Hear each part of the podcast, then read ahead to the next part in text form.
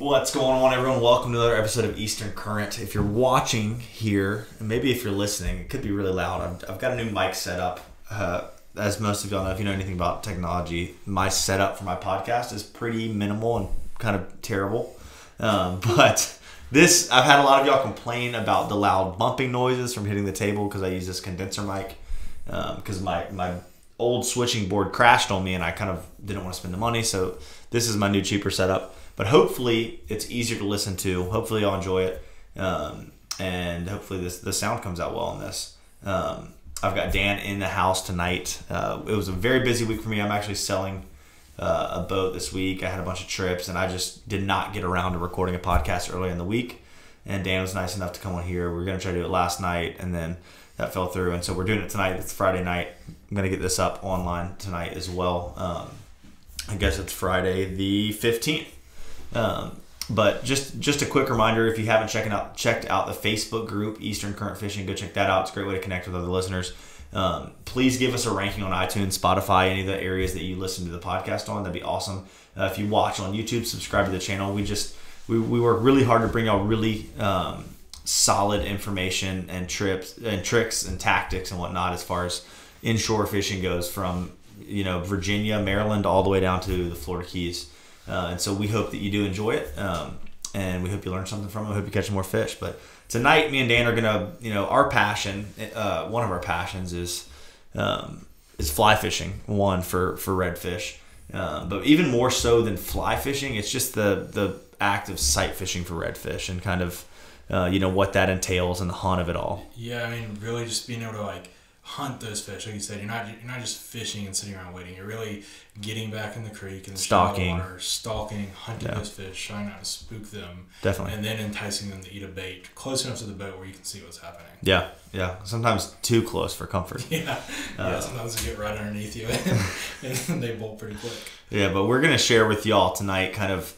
Um, what we've learned over our multiple years of, of targeting fish in shallow water and sight fishing and um, kind of try to help y'all understand, you know, the differences, kind of some of the nuances and some of the things that we had to learn the hard way. So hopefully y'all will be able to, you know, to catch more fish and to, and to maybe even uh, if you haven't done any sight fishing, kind of, you know, open your eyes up to what might be just a little bit shallower from where you've already been fishing. So um, we're going to kind of go into it and, uh, and hopefully y'all like it. We'll, we'll start out with this, like in the wintertime, you know, it, the water is so clear and sight fishing is, um, very very visual more so than a lot of times. You can see fish from far away but at the same time it, you know fish can see you really well. So um, let's kind of go through dan share with people um, kind of your approach on fish. Like this time of year if you see fish they're in an area you know they're in an area.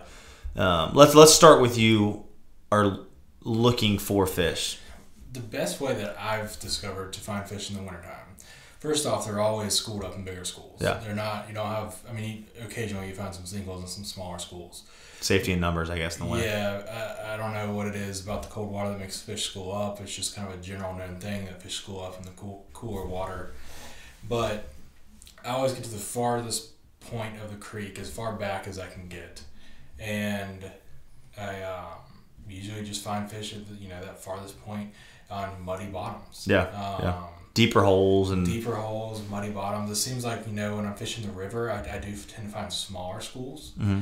Um, up this way, up north in this clear water, they um, they tend to be in much bigger schools, yeah. which can make them much harder to find as well because it's kind of be in the bigger creeks and the bigger, deeper holes. Yeah. Um, and you know if you push that whole school, a lot of times they'll still bite, but it does make them very spooky because you can just run right up on them you know, when you're coming in the creek, not expecting them to be in that main part of the creek. Yeah. Trying to work your way back. So I guess just kind of go to the areas where you would generally find fish and then work your way back slowly and just be prepared, you know, to find that much bigger school. Don't be thinking that you're going to find a fish here and a fish there. Just know that there's probably only one school of fish in there this time of year. Yeah, it's funny, you know, a lot of the fish will hang out together trout, black drum, redfish, mm-hmm. kind of all in the similar zones.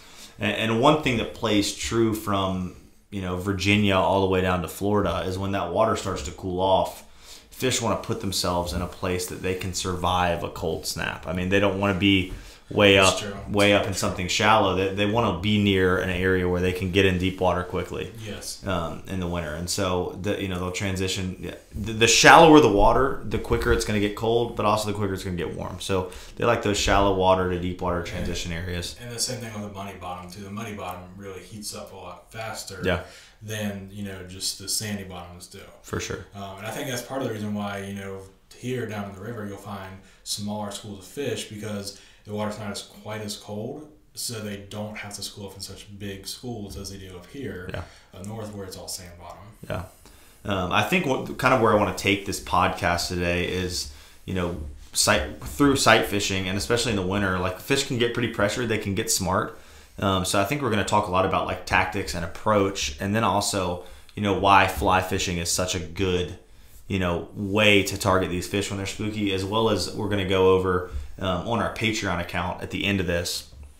Um, if y'all are a Patreon member, you can slide over there. And me and Dan are going to share with y'all some some kind of sneaky wintertime baits that that work really well. Uh, I um, some I stuff that y'all wouldn't think big of. Secret. He's, and Dan's got one big secret got he a can share. So if you haven't if you haven't subscribed to our Patreon, go over there. Uh, we do extra content at the end of each episode. We go over there and share a little bit of extra stuff, sometimes some juicier stuff. Um, so definitely go over there and check that out. But um, l- let's talk a little bit about like, all right, we found our fish because obviously we can't sit here and tell you, you know, where to go fish. That's the most important thing I think as a fisherman is is finding these areas yourself. Um, and once you can network, sharing stuff with other people, but but fish you find yourself and target, you know, Half- properly. Half, of the fun is finding the fish. Definitely, definitely. I mean, that really is, you know, part of it is is the achievement of finding the fish. Uh, I forget who who said this, but I read it the other day. It's not that the fish is what you're actually chasing; it's the elusive but attainable experience. Yeah. that you really Yeah, that's good. Really after. Elusive but attainable is very two two very good words that Yeah. that come into that. But um, yeah, it's it's you know that it's the same thing with hunting. It's like you're kind of chasing that what if. Like, all right, what if this kind of pans out? Yeah. it's pretty cool. Um, all right, so one of the most important things when sight fishing, um, whether you're on a kayak, whether you're wading, um, is knowing where the fish is, but also you know being aware of where you are and placement of your boat, of your kayak, of your paddleboard, if you're wading. Um, you know when these fish are schooled up, it's it's very easy to spook the school with a bad cast, especially as the, these fish get pressured. Um, and, and the happier you can keep the fish, the more fish you can catch, and the more fish you can catch in the future. So, um, Dan, go over a little bit, kind of how you like to position your your kayak when you're fishing um, on a school of redfish. Well, in the summertime, they're much more active. I don't actually typically kayak fish, much in the wintertime. Yeah, yeah. Um, I just don't simply have the gear, and I'm not a huge wintertime fishing guy. Anyways, I'll go when you know when we get the warm, unusually warm days Yeah. here. But um, if it's nice, I'll go when it's 40 degrees or something outside. But for the most part, I don't. I don't. Wait, like you're wait till it's a little warmer. Yeah, I don't like going when it's you know blowing 15 knots and 30 degrees outside. Yeah. But um, so no, in the wintertime, what I usually like to do is, like I said, you know, you work your way back in the creek. Just take your time so you don't spook that big school, so you don't blow Yeah. them out first thing when you get in the creek. And when you find them, just set up. You know, you'll see the fish because the water's clear, and you just set up. You know, 15, 20 feet away. Try not to spook them. Be really, really quiet. No jumping around the boat. No making loud noises. Cast over the school. Don't cast directly into the school because they're really spooky this time of year, and they're really uh, what's the what's the? Lethargic. Lethargic. Lethargic. Yeah. they're really lethargic. So you got to fish really slow this time of year. Um, uh, you can use baits that you typically use in the summer, except for topwater. They're not going to hit topwater very well, if at all, this time of year. I know I got on some really good fish last weekend, and we threw topwater just for fun because there were so many fish, and they just ran from it. Yeah. They didn't, yeah, they, they didn't even mess with it. Yeah. So, you know, clear water, you're going to use your brighter color, natural color baits. Dark water, you want to use your darker color baits. The difference is, is that you can use the same baits, but you have to fish really, really slow. Yeah. Um, scented baits help a lot this time of year. Yeah. Scent definitely helps. Um, as far as fly fishing goes, you're going to do the same thing, but with your fly rod. Yeah. Um, I think one thing that's so important, uh, and, and one every year I tell myself I'm going to get a power pole for my skiff, but it doesn't have to be a power pole. But this time of year, being able to to stake yourself out away from the school, um, and, and a lot of times these these schools of redfish, and, and this is in the summer or the winter, when they're in a zone, they kind of want to just work back and forth in that zone. Now it's very tempting to chase the fish to one side, then to the other side, then to one side, then the other side. But you're doing nothing but pressuring those fish and making it harder for, to, for yourself and other people to catch them in the uh, in the future. That's, that's exactly right. I mean, the fish that we got on this past weekend, we would stake out and catch a few, and then you know it kind of bumped the school down the creek a little bit. But we just stayed knowing that they would come back, and then they came right back and we catch a few more, and we just did that over and over and over. We probably caught fifteen plus fish out Yeah. of one school. Yeah. It's probably not great to sit there and hammer a school like that, Right. But we didn't have a whole lot of time to fish, and the fish were there. You can also, you know, kind of corner the fish this time of year where they can't really get past you out of the creek, but they can't go much further back in the creek. Yeah. And that's a lot of fun too. You, you know, it's just like kind of fishing in a barrel. Yeah, it, it can, definitely can be. Um, I like to kind of try to set up on an edge where they don't really know I'm there. Like the only time that they get bumped or interacted with is when I hook a fish and it freaks out for a second. Um, or when somebody hooks a fish and, and it freaks out for a second. Letting those fish kind of interact in that space that they like. The more time you spend in a zone in an area this time of year, you'll you'll learn the habits of the fish, where they like to go up when it's warm, where they like to sit when it's cold, where they what they do when it's pressured uh, or when they feel pressured, you know, sitting deep and, and, and kind of looking like that dark color.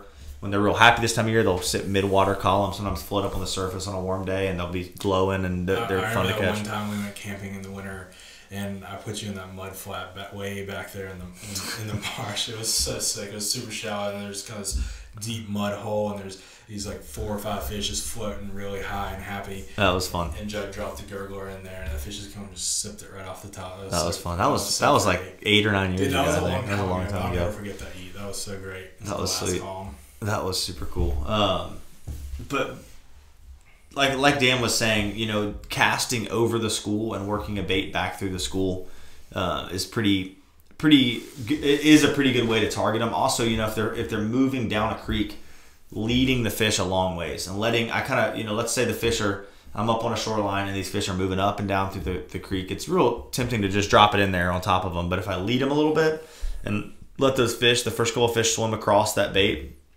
and then start working that bait uh, in the middle of the school where the fish in there are, are much more comfortable than the fish on the outside of the school, you'll usually get picked up immediately. And when I'm saying work the bait, you're not, you know, hopping it and reeling it in. I'm just kind of sitting there shaking it on the school. Yeah, and a lot of times you can, you know, if you're fishing a shrimp imita- imitation bait, you can just drag it on the bottom and Yeah. pick it up. A lot of Oh, times yeah. you don't need to twitch or jerk it or anything. You know, just work, just literally just kind of dead stick it right through the middle of that school and they'll just swim in there and pick it up.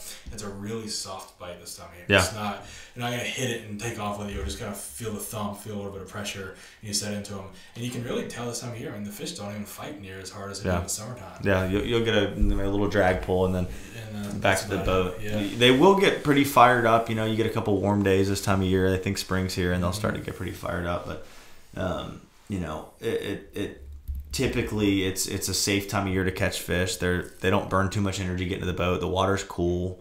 Uh, you know, a lot of oxygen, so it's it's a, it's a good time of year to, to you know if you need to pull a fish out of the water and get a picture and whatnot, let them go. What's your What's your favorite fly pattern for the summer? year, Man, I don't get super crazy on my fly patterns um, at all. That's that's a pretty good shrimp looking pattern hanging around the side. Right here, The the tan one too. this one. Yep. Um, I, I've got a I've got a video on YouTube. Um, this is pretty similar. This is actually tied out of my golden retriever's tail here, but um, I call this the golden deceiver. But um, I use a little craft fur or EP fiber um, up around the head, and then I'll just use some craft fur uh, as a tail usually, and, and just keep it pretty simple. A lot of times I'll put a weed guard in but but just a little simple. I'd probably fish. fish that a little bit shorter. This is if you're listening about a a white and tan. It's about five inches long, but really sparsely dressed. It's pretty thin, small little bait. But in the winter, I might shorten it up to you know two and a half, three inches, um, and it just we had a lot of looks like shrimp shots shrimp. last weekend. Yeah, a lot of short yeah, bites. They're yeah, just throwing soft plastics. You know, they uh, they would just grab the back of the bait and kind of pull it halfway down the hook. Some of them were smaller fish, but even some of the bigger fish were doing it. Yeah, So just not you know not feeding real aggressive. yeah. It's uh, it, you know, it can be. Uh, you can deal with a lot of that, especially with the trout too. Like you'll sit in an area and, and see a bunch of fish and get some small little bites and a lot of not non bites, a lot of uh, fishing areas and, and not getting the fish to bite. The redfish will usually always, you know, play along, but if they get heavily pressured this time of year, I've watched large schools of fish get heavily pressured and you throw a bait in there and they won't pick it up. Oh yeah, yeah. I mean, another thing too is you know when you get on those fish, especially if you're working a creek and fly fishing, don't let your shadow hit them. Yeah. If your shadow hits them, you're gonna blow them out. Yeah. That, that's gonna be it. They're gonna. Th- I don't know if they correlate the shadow with an osprey or or what, but they do not like like it when sh- random shadows hit them. Yeah. Another thing that I'm just kind of rolling through. I know this podcast is a little less organized, um, but just rolling through what's popping in my head. Um, a big thing that I share with a lot of clients that that uh, I think is a is a huge factor, especially this time of year when fish get spooky, is you know if your boat rocks at all and sends a little wake out, it'll spook fish. Um, fly fishing as well as just normal casting, but a lot of times fly fishing when you're casting, your feet are kind of spread out and you don't even realize it, but you're rocking back and forth a little bit, rocking the boat. Uh, I always tell people when we're on a school of fish and we're fishing, I want them to stand with their feet as close together as they possibly can. You know, that's you're kind of dialing your center of gravity into one place, and you can't rock the boat as much. I mean, you can still rock it, but you're gonna fall over. You're it's gonna make you stay more still if you've got your feet side by side.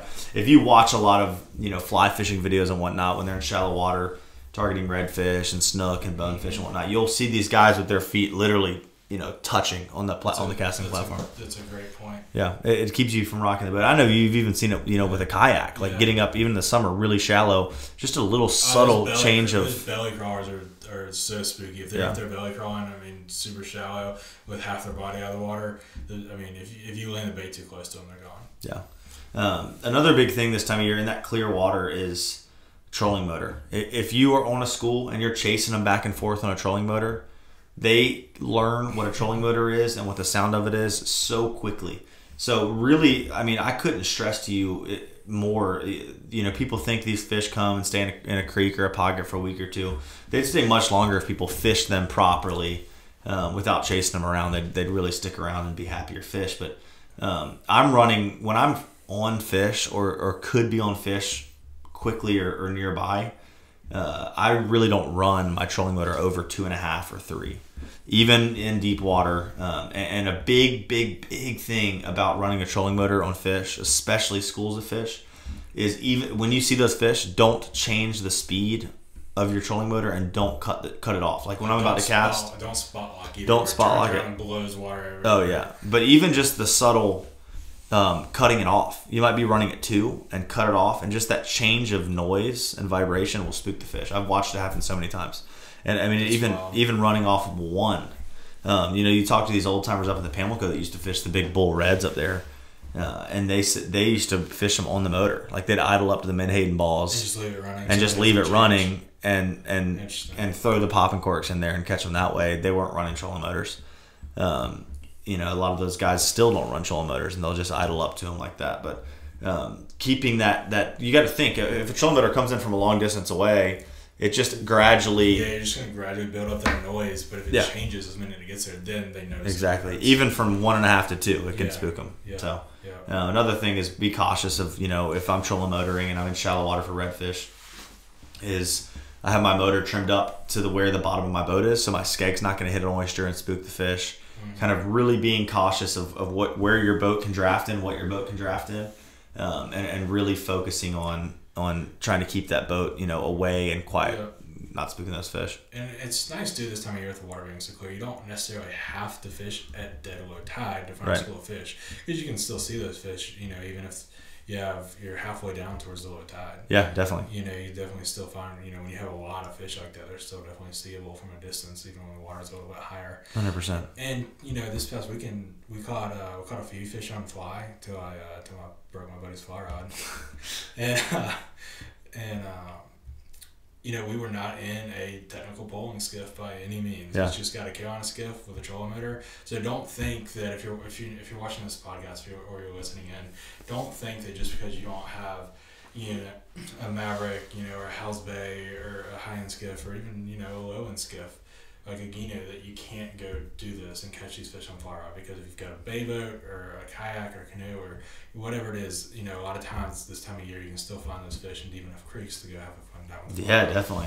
And you got that visibility that you really need when that water clears up, You that you can see them in deeper water. Um, yeah, that that's a big. I mean, those tools, any tool you can have in your pocket is going to help you. So a skiff, I consider a tool to get done what what I like to get done in, in the fishing. It's definitely in a day easier fishing. with a, with a poling skiff. It's yeah, it definitely- easier, but it, it doesn't. It's not It's, required. it's not required, year by any definitely. means. In the summertime, it makes it a bit harder because you can't see the fish, so you're just going to be doing a lot of line casting, especially with a fly rod, to try to find fish in the summertime. Right. Without a poling skiff and being able to fish that super low tide when you can't see the fish pushing. Yeah. This time of year, you definitely don't, don't need it. And I can't stress to y'all enough. Um, you know, it, it, when you first find a school and you're all fired up on it, catch a bunch of fish. You know, go out there and catch a bunch of fish. But you know, if you know that the school's there, don't come back day after day and catch 20 fish out of it because it, it's going to put pressure on those fish. They'll leave. They'll get really hard to catch. Um, just you know, be okay with coming in, catching one or two fish, two or three fish, and leaving and go try to find another school. Yeah, I think two or three fish is a good number because I mean, I, I have done that. You know, early in our amateur days when we found a nice big school of wintertime fish, we would go in there and we'd hammer them. You know, catch 10, 10 or twelve fish out of it. And you do that twice, they're they're, they're gone. Yeah, they freak out, man. I mean, so and if they don't, they're just getting more and more pressured and, and smarter and smarter. So yeah, I think it's becoming a good steward of the resource is really what it boils down to. Yeah, for sure. So um, I'm trying to think of what else we can talk about as, as far as fly fishing goes. Um, you know, this time of year is a good time of year because you can really see the fish well, um, and you can also see your fly well. And I think that's such a relevant, um, not relevant, but that's such an important part of fly fishing is is when you make that cast, any type of sight fishing, you make a cast to the fish, you want to be watching your lure. You wanna be able to I, I'm not looking at the fish. I, I'm I'm looking at the fish through my peripherals and focused on my lure. And so I know where that fish is. I know exactly when to move that lure. As soon as you look away from your lure, which is the harder thing to see, you have completely lost you know reference of where it is according to the fish. The fish is going to be much easier to pick up out of you know the corner of your eye. The lure you need to focus on. That that's kind of what I always tell people, especially when you bomb a lure into you know the, the edge of a school of redfish. Um, you can strip it right through, but if you kind of sit there and watch that bait, watch that fly, and kind of work it to a certain fish, it's a lot more fun, a lot more challenging. And it's definitely easier to catch them on fly this time of year, of course, the water being clearer, like we've been saying, because you can watch that fish eat your fly. Yeah. You know, when you're when you're fishing a spinner rod, you know, and fishing hard bait or soft plastic, you, you get your line pretty tight, especially when you're fishing with braid, and you can feel that bite. On fly rod with your floating with your floating fly line, it's not quite as easy, especially if, if you have any wind at all. Right. Versus if you can watch that fish eat your fly and then strip set into him, it's so much easier to hook up with a fly rod this time. For sure, it definitely is. It's also easy to strip it away from his, his face because it's so visual. Yeah, it's you so get all visual. nervous and comes in there to eat it and Yeah. just pull it out of his mouth. So tell me about this, Dan. What what would you say your preferred setup is this time of year as far as a spinning rod? Um, as far as ro- real size, rod size, braid, leader, what do you like to fish? I've been fishing a 2500 and a medium light, which is a lot of fun this time of year because fish don't fight super hard. But anywhere from that, plus, you know, if you get on a nice school of trout, then you're not, you know, you're not overgunned for a nice school of trout. Right. Either. You're still kind of got a trout rod in your hand. But also, you know, just a 3000 size reel with a medium rod. Okay. What what's uh, what reel have you been running lately? I like the uh, NASCI by Shimano. Yeah. That's a really, really affordable reel. It's really nice. It, it kind of like took place of the Stradic. I I think that they, a couple years ago, it seemed like, because the NASCI has not been out for that long, NASCI, I think I'm pronouncing it right, has not been out for a very long time from what I know. I've been And calling that Nasi. That's Not that I ever heard anybody say that, but That's kind of what I've been calling it, but I didn't want to say that on podcast. so the Shimano Nasi. The, Nasty. uh, that's what I've been. That's what I've been using the past couple years. Um, just because it's right at a hundred bucks. Yeah. You know, I don't. I don't like buying really cheap reels. I don't like buying super expensive reels. A hundred bucks is not too hard to part with. Yeah, it's not. You know, you can get a really nice reel for that price, and um, it's got great drag. You know, it's super smooth. I don't notice that much of a difference between it and some of the more top end reels, like two hundred fifty dollar reels. Yeah. You know, I've got. Um, I think I got three, two or three seasons on my uh, Nasties now. My Nasis. My Nasties. If we're saying that wrong, we're sorry. and um, they've I don't know uh, if I had to guess I don't know maybe five thousand casts no probably more than that ten thousand casts a reel maybe Yeah. I don't know a lot and I've caught a lot of fish on both of them and they've just now got it so where even with the handle tightened down, down on both sides I've got a little bit of back play going on. Gotcha. um, so and the drag's definitely kind of worn out definitely need new drag washers need which drag I haven't replaced but yeah But you feel like it's held up pretty well. yeah I mean for a For a $100 reel? yeah for a hundred dollar reel they're incredible How long did you say you've had it? Probably two or three seasons now. Wow, And I okay. fish, you know, a lot, probably Yeah. Every weekend, multiple times, sometimes multiple times a week. Yeah. Um, not quite as much as you do, of course, but for you know just your recreational angler, they're they're more than enough. Heck yeah. You know, it's fine. It, it's kind of finding what you like, and like some people don't care about the reel as much. They They'd rather have a, a lighter, softer rod. Some people don't care about the rod as much. Um, you know, I, I have nice gear, but I've never been one that's like you know got got the super fancy rods and reels as far as my spin gear goes. Um, I- been middle of the line. yeah, middle of the line is kind of where it's at, and and for me, it's more about the rod. I really like a rod setup uh, that I can feel the bite well with. Now, how important do you feel like your braid size is and your braid choice when when it comes to redfish in the winter? I feel like recently I've discovered that I fish a little bit heavier braid than most guys do. Uh, I've been fishing with a couple uh, guys I haven't fished with much recently, and they're fishing, you know, 12 to 15 pound braid, 15 being on the heavier side. I've always fished 20 pound braid on Yeah. all my inshore stuff. Um, even my medium white trout rods, just because I'm fishing around so many, so, you know, so much structure around here. Yeah, definitely. Um, you know, we're not fishing in Florida where the only structure is mangroves, you know. Um, and if you're mostly fishing flats, you know, we've got oyster bars and then you just have the marsh grass in general that the fish like to get wrapped up in and then you're fishing on docks and jetty and you know, there's so much so much stuff for to cut your You really line. need like ten or fifteen rods set up. um, do you feel like throwing that twenty pound braid? Does it? Do you feel like it hurts you on your casting distance at all? No. I feel like having the right rod levels that out. Yeah. Um, I definitely cast more than most of the guys. I definitely cast further than most of the guys that I fish with. Yeah, it's Uh, it's so much time and momentum, and momentum. Um, I will say personally, I can with lighter braid, I can cast it a little bit further. It feels like I can cast it. I can cast it the same distance maybe, but with less effort. yeah. You know what I'm saying? I'm putting a lot into my rods with 20 pound on it to get to get it out there, but I've just been fishing for 20 pound for so long. you got it dialed. Yeah, I just don't know what it would be like to fish much anything lighter. Yeah, for using- sure. You know, I don't, I don't use a rod under seven foot. All rods are seven foot or seven two. Seven two is a sweet little Yeah, length. I just ordered two new Glass rods. Nice, yeah. twos. So What which are- rod? The salt, the black salts. No, not the black salt, just the black. Okay, sweet. So just the you know, and again, that's a, just kind of a really good middle of the line road. I don't, Yeah. you know, black salt is two hundred and something bucks. Yeah. You know, and the black is comes in right, I think right at like one thirty. Heck yeah. Um, you know, so for, for What'd you get? Seven two medium lights. Yeah. Nice. Uh, no, just the mediums. Mediums, So, gotcha. I've got medium lights already, so I needed something that was just a little bit heavier for throwing top water in summertime. Gotcha, gotcha. So that's why I got those. Those are for uh, those are for coming for the summer. Nice. Heck yeah. But um, yeah, I mean, you know, just having medium light rods, medium rods, and then maybe some you know medium heavy live bait rods if you do any live bait fishing Yeah. is kind of you know kind of what I fish with, and really just kind of run twenty pound on everything. I think I might step down to um, probably fifteen though. Yeah, on some of your lighter stuff. Yeah, I'm set down, you know, but I don't think your braid size matters a whole lot except for your casting distance. I think, of course, your fluorocarbon leader makes a big difference. Yeah, and definitely. fluorocarbon this time of year is ideal. Even fly fishing this time of year, you know, if you can buy the pre-tapered leaders, it's still a good idea to tie like a little like three foot section of fluorocarbon. Yeah. On. Getting that extra length, you know, the uh, fly line's oftentimes going to spook fish if it comes over top of them, lands over top of them. But in the wintertime when the water's super clear, it's it's even more so. Um, Especially the fluorocarbon because it just disappears. Yeah, it disappears for sure. Um, I really like to this time of year if I can get away with it. Fish 15 pound fluorocarbon leader. Um, the top shot, Yo-Zuri top shot, has been a you know a serious crowd pleaser for me lately. I've really liked the durability of it.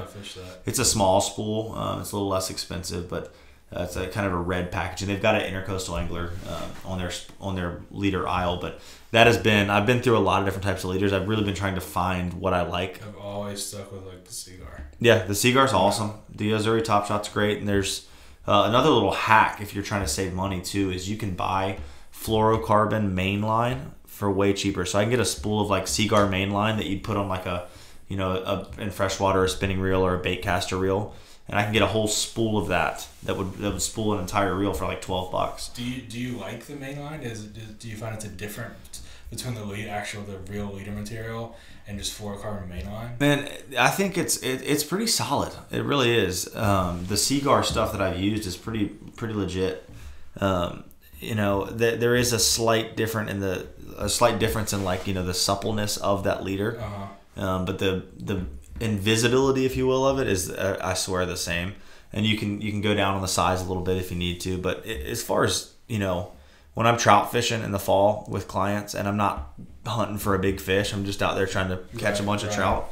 It's a great leader. You know, I'm cutting it. I'm going through in two days. I probably go through, you know, who knows, probably 15 feet of Mhm. leader, just about being off of cutting stuff off, cutting wind knots out. That's it. That adds up a lot for you. Yeah, it adds up. you. Maybe not 15 feet. Maybe I bet I go through six to eight feet every two days of leader.